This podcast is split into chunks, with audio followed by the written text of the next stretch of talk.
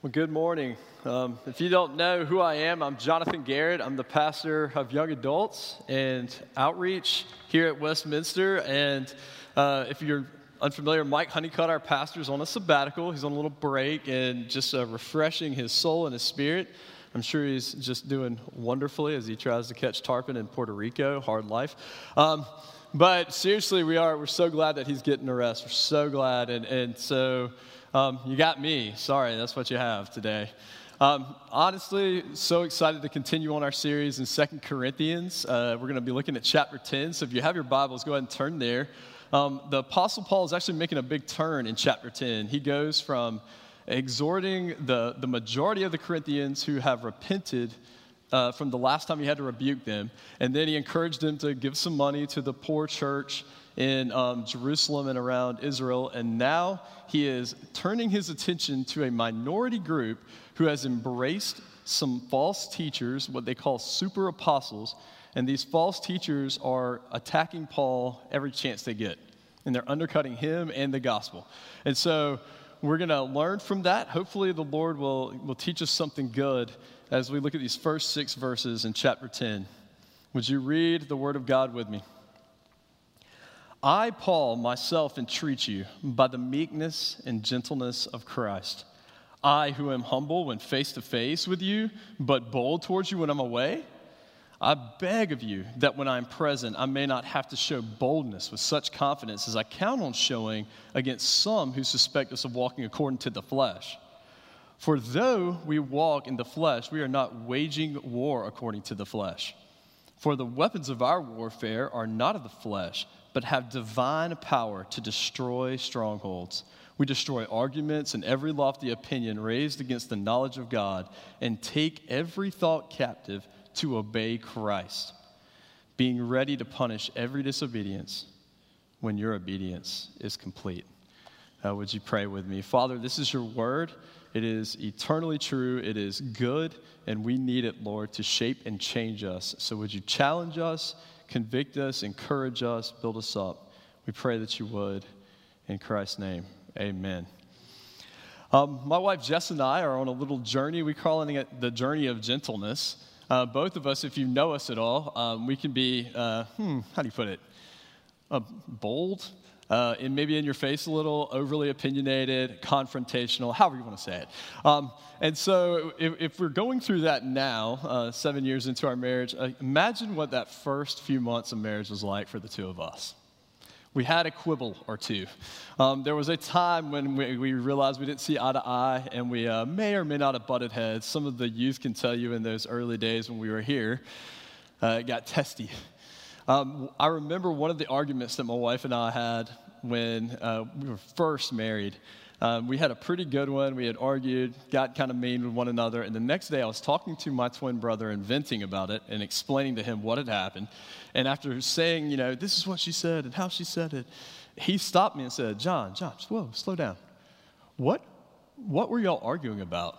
What in the first place? Like, and that was a good question it took me a second. I had to like backtrack, and then I got to it. And I went, you know, I was loading the dishwasher, and she told me that I have to put all the utensils in each of the little individual like slots. And that's ridiculous because it's steam. I mean, come on, the things are getting clean. And, and, uh, and then we just blew up. And my brother started laughing and he said, Seriously, man?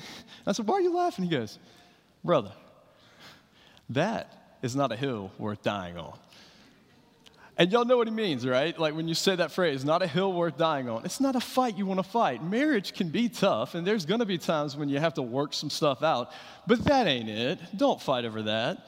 And, and, and I do this all the time working with teenagers for so long. I would talk to them and I say, Are you really going to fight with your mom over this? You're mad at her. You're saying she's like oppressive because she made you come home before 2 a.m.?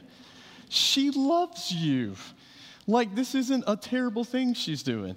Um, don't, don't pick this battle with her. Or, or mom and dad, uh, I get it. His hair is a little on the ears, or maybe a lot on the ears. But seriously, he's actually way worse than that. You should get to know him. You need to fight other fights, right? like, that ain't the one. Um, so, so you know, there's, there's always these moments where we're able to pick little battles that don't really matter. And if we can be that way with our friends and our teachers and our spouses and our parents and our kids, Imagine how much we can be that way with just other people in the church when we don't see eye to eye with them. Uh, our brothers and sisters in Christ, when, when things don't uh, meet up in the way we think and the way they think. Um, and it's been kind of disheartening, honestly, as I, I, look around, I see the world kind of just at each other's throats, whether it's on social media or in the news or whatever it is. And, and I look and I'm sad sometimes because I look in, at the church and I'm like, are we that different? Are we that different? Are, are we acting all that different? And maybe inside of this church, I would say definitely inside of this church, are we that different? And so maybe a good question is are these hills we're dying on that we're fighting? And how do we know? Well, I think that's what we're going to look at today. Paul is actually picking a fight, and he thinks it's one worth, worth fighting. And so we'll learn from him what battles do we fight and how do we fight them? What battles do we fight and how do we fight them? First of all, this is definitely uh, Paul getting ready to, uh, to butt heads a little bit with a few people in the church in Corinth.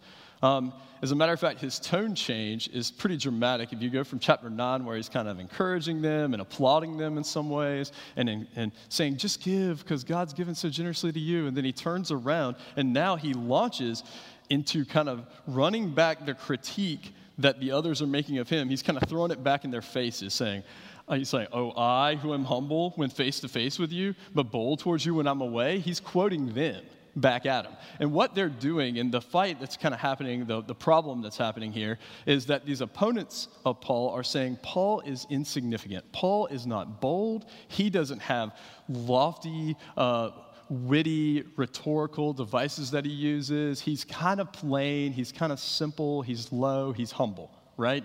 And, and as a matter of fact, he doesn't even, you'll see this later, he doesn't even charge when he comes to town. So he must not have anything worth anything to say. Um, it, we charge a lot of money because we've got these great points that we're making. And so as, as they go back and forth, Paul's now kind of launching into an argument with them. And it would be easy to make the mistake to think that Paul's just defending his own honor, or Paul's just got a chip on his shoulder because they're attacking his character. But that's not the case at all because Paul knows he's a frontier missionary and that he is bringing the true gospel to the people in that city. The real message of Jesus Christ. He's bringing it, right?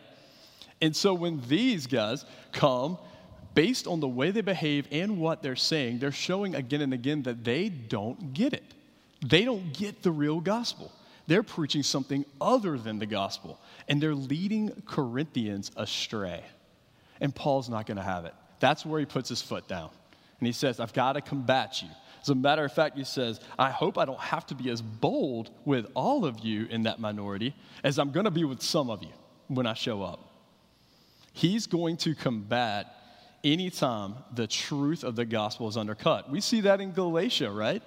There were some Judaizers, some people saying Jesus is good, but you've got to get circumcised and you have to obey the Jewish food laws. And Paul says, No, he absolutely cuts it in half. He says, No, you cannot do that. You don't add to the gospel. He will fight when the truth of the gospel is at stake. But there's some other times the Apostle Paul kind of gets in the game and gets excited. Another instance is when there's something obstructing people from getting the true gospel. Um, we see that when Peter um, treats the Gentiles in Antioch one way when there are Jews around and a different way when there are not. He was, he was kind to them and eating with them, and then some prominent Jews show up. We know that from Galatians 2. And, and what Peter does is he starts acting all shady towards them. He doesn't want to talk to the, the Gentiles anymore. He's hanging out with his Jewish brothers over here. And, and Paul gets in Peter's face and says, You can't do that, brother. You're treating them like second class citizens. We don't do that. We're all on level playing field before the cross. And, and he cuts it down. We see Paul getting excited and, and, fired up about injustice. As a matter of fact, he sees the poor in the church in, in Jerusalem, the, the poor brothers and sisters there, and he sees all the wealth in Greece, and he says, We've got to help them out. Come on. Um, he looks at Philemon in the letter of Philemon and, and says, Release the slave Onesimus, set him free because you've been set free. And, and you can see it again and again, whether it's injustice that would, would hurt God's heart, so it hurts Paul's heart, whether it's the gospel truth under attack or people putting an obstacle up to the gospel truth going forward, Paul will get in the game. Those are fights that matter to Paul. And those are the type of fights that should matter to us, right? Those are fights worth picking.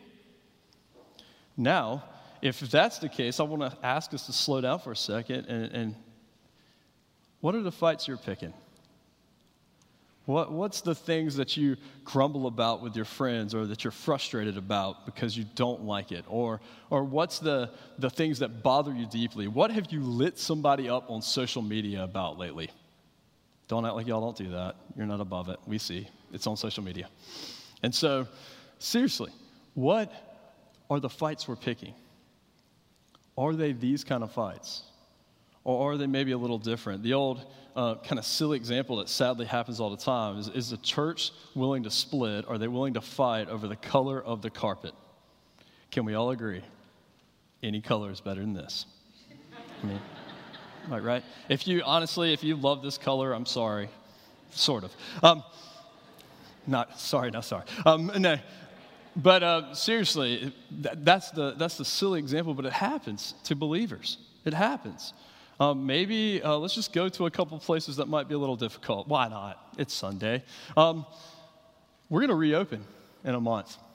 We're going to reopen. We're going to start changing things up. We're going to try to figure out how to weave out of a pandemic. And for all the leaders on the church, this is the first pandemic we've ever done.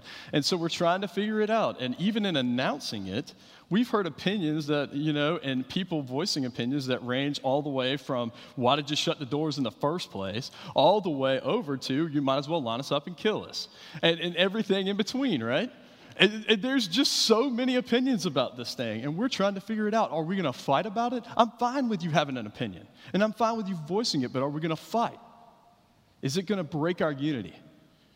Um, let's talk about politics since we're already doing fun things. Um, will looking at someone of a different political party, can you look across the table at a believer who thinks something differently than you politically and say, brother and sister? Can you? I have uh, cousins that I respect, two brothers, two years apart. They could not be any more different politically. I just, they can't. One is just a blue blooded, um, Democrat and the other one is just as Republican as they come. He worked for a Republican congressman, and they see eye to eye on nothing when it comes to politics. And every Christmas and every family reunion, they sit at the table together. They talk, they catch up, they look each other in the eyes with respect and dignity, and they love one another, and they share a meal. You know why? Because the fact that they're brothers matters a heck of a lot more than the political party that they support. The family is more important than politics. And brothers and sisters in Christ, we're family. Can we look across party aisles and see someone that's welcome at our table and see someone that can sit next to us in church on Sunday morning? And if you can't, let me suggest that maybe there's something wrong with you and not with them. Like that can't divide us. It shouldn't divide us. What's a good fight to fight? What's something that maybe is, is worth fighting that we've seen? I'll tell you this. Um, recently, something awesome's happened in our church. You may or may not even know about it. Um, but Courtney Denton, uh, Kristen Easler, several other people in our church, they saw a need that there was no women's shelter for women who didn't have a home in our church. And as a result, they got to work rallying together different organizations and different people, and within a matter of like a month, had raised enough money in collaboration with a ministry that was already open to open a women's shelter downtown in our church before it got really cold. And as a result of women banding together and, and some other partners in ministry banding together resources, time, energy, and effort, they fought a good fight. They saw something wrong that was worth fighting over, and they gathered together. There's a shelter now that women are staying at. They have a safe place with a meal, and they're hearing about Jesus, and, and they're getting help applying for jobs and getting back on their feet, and they're being blessed. And not only that, if you talk to anybody that volunteers there, they'll tell you first thing they're the ones getting blessed by those women who redefine determination for them and love and fierceness as they try to battle through life. And so it's an amazing thing that's going on in this women's shelter in our church. That's a fight worth fighting. And they're fighting together, not with each other. And that's my prayer is that we'll find more things like that to get excited about together than aiming our cannons at each other about the things we don't see eye to eye on. That is what battles we should fight. Are they gospel centered? Is there something obstructing folks from hearing the gospel? Is there, is there injustice going on that would break God's heart? Those are things we can get excited about. Now, how do we fight when the gospel's at stake? How do we fight the right fights? Because it's just as important to fight the right way as it is to fight at all. Because Paul spends a lot of time here talking about how he fights, right? And first, we see that the gospel has to be the content of your, of your debate, of your argument. We see that in verses 3 and 4. Paul says, These people accuse us of walking in the flesh. In other words, they accuse us of being mere men without any spiritual power. And he says, But we, he said, Yes, we are men, but we don't wage war according to the flesh. For the weapons of our warfare are not of the flesh, but have divine power to destroy strongholds. Now, this is what he's saying. Everywhere Paul went, there were beliefs, customs, traditions. There were uh, lofty opinions, that's what he calls it, um, ideals that were preventing people from embracing the gospel. And Paul had to go into those strongholds and he wanted to tear them down so that people could embrace the gospel. And these super apostles, these other teachers, had a way of doing it and Paul is saying they do it like man does it. They're trying to outwit them and outmaneuver them in their rhetorical arguments. Um, they're trying to get in their face and be bold, and that's how they're going to change them. Paul says that's not how we do it. So, how does Paul do it? How does Paul and his company change people? He presents to them a crucified and risen Savior, and he lets the Spirit go to work. He lets the Spirit go to work. He goes to them and he says he takes every thought captive to obedience to Christ. Now, what does that mean? I think a good example of that is when Paul goes to Athens. Paul goes to this place, this prominent place in Greece, and, and they are excited that a religious leader has come, and so they're showing him around, and he walks around and then addresses them. And when he addresses them, he, he sees that they have all these gods that they worship, right? He doesn't get in their face and say, hey, you moron polytheist. Like, that, that's not going to change somebody, right? What he says instead is, hey, I see you're very religious. As a matter of fact, I see you worship this unknown God. You have a, a, a shrine to an unknown God. And you know what he does? He says, I've got good news. I've got the gospel. I know that unknown God, He's the one true God, and you can know him too and be part of his family. Jesus Christ has come. That's how he does it. He takes something they already embrace, and then he just helps them see that it points to the gospel. He does it in the synagogues. He always starts in the synagogues, and he meets with the Jewish people in that area, and he says, You're waiting for a Messiah. Good news, the Messiah has come. The gospel is the content of his debate with people.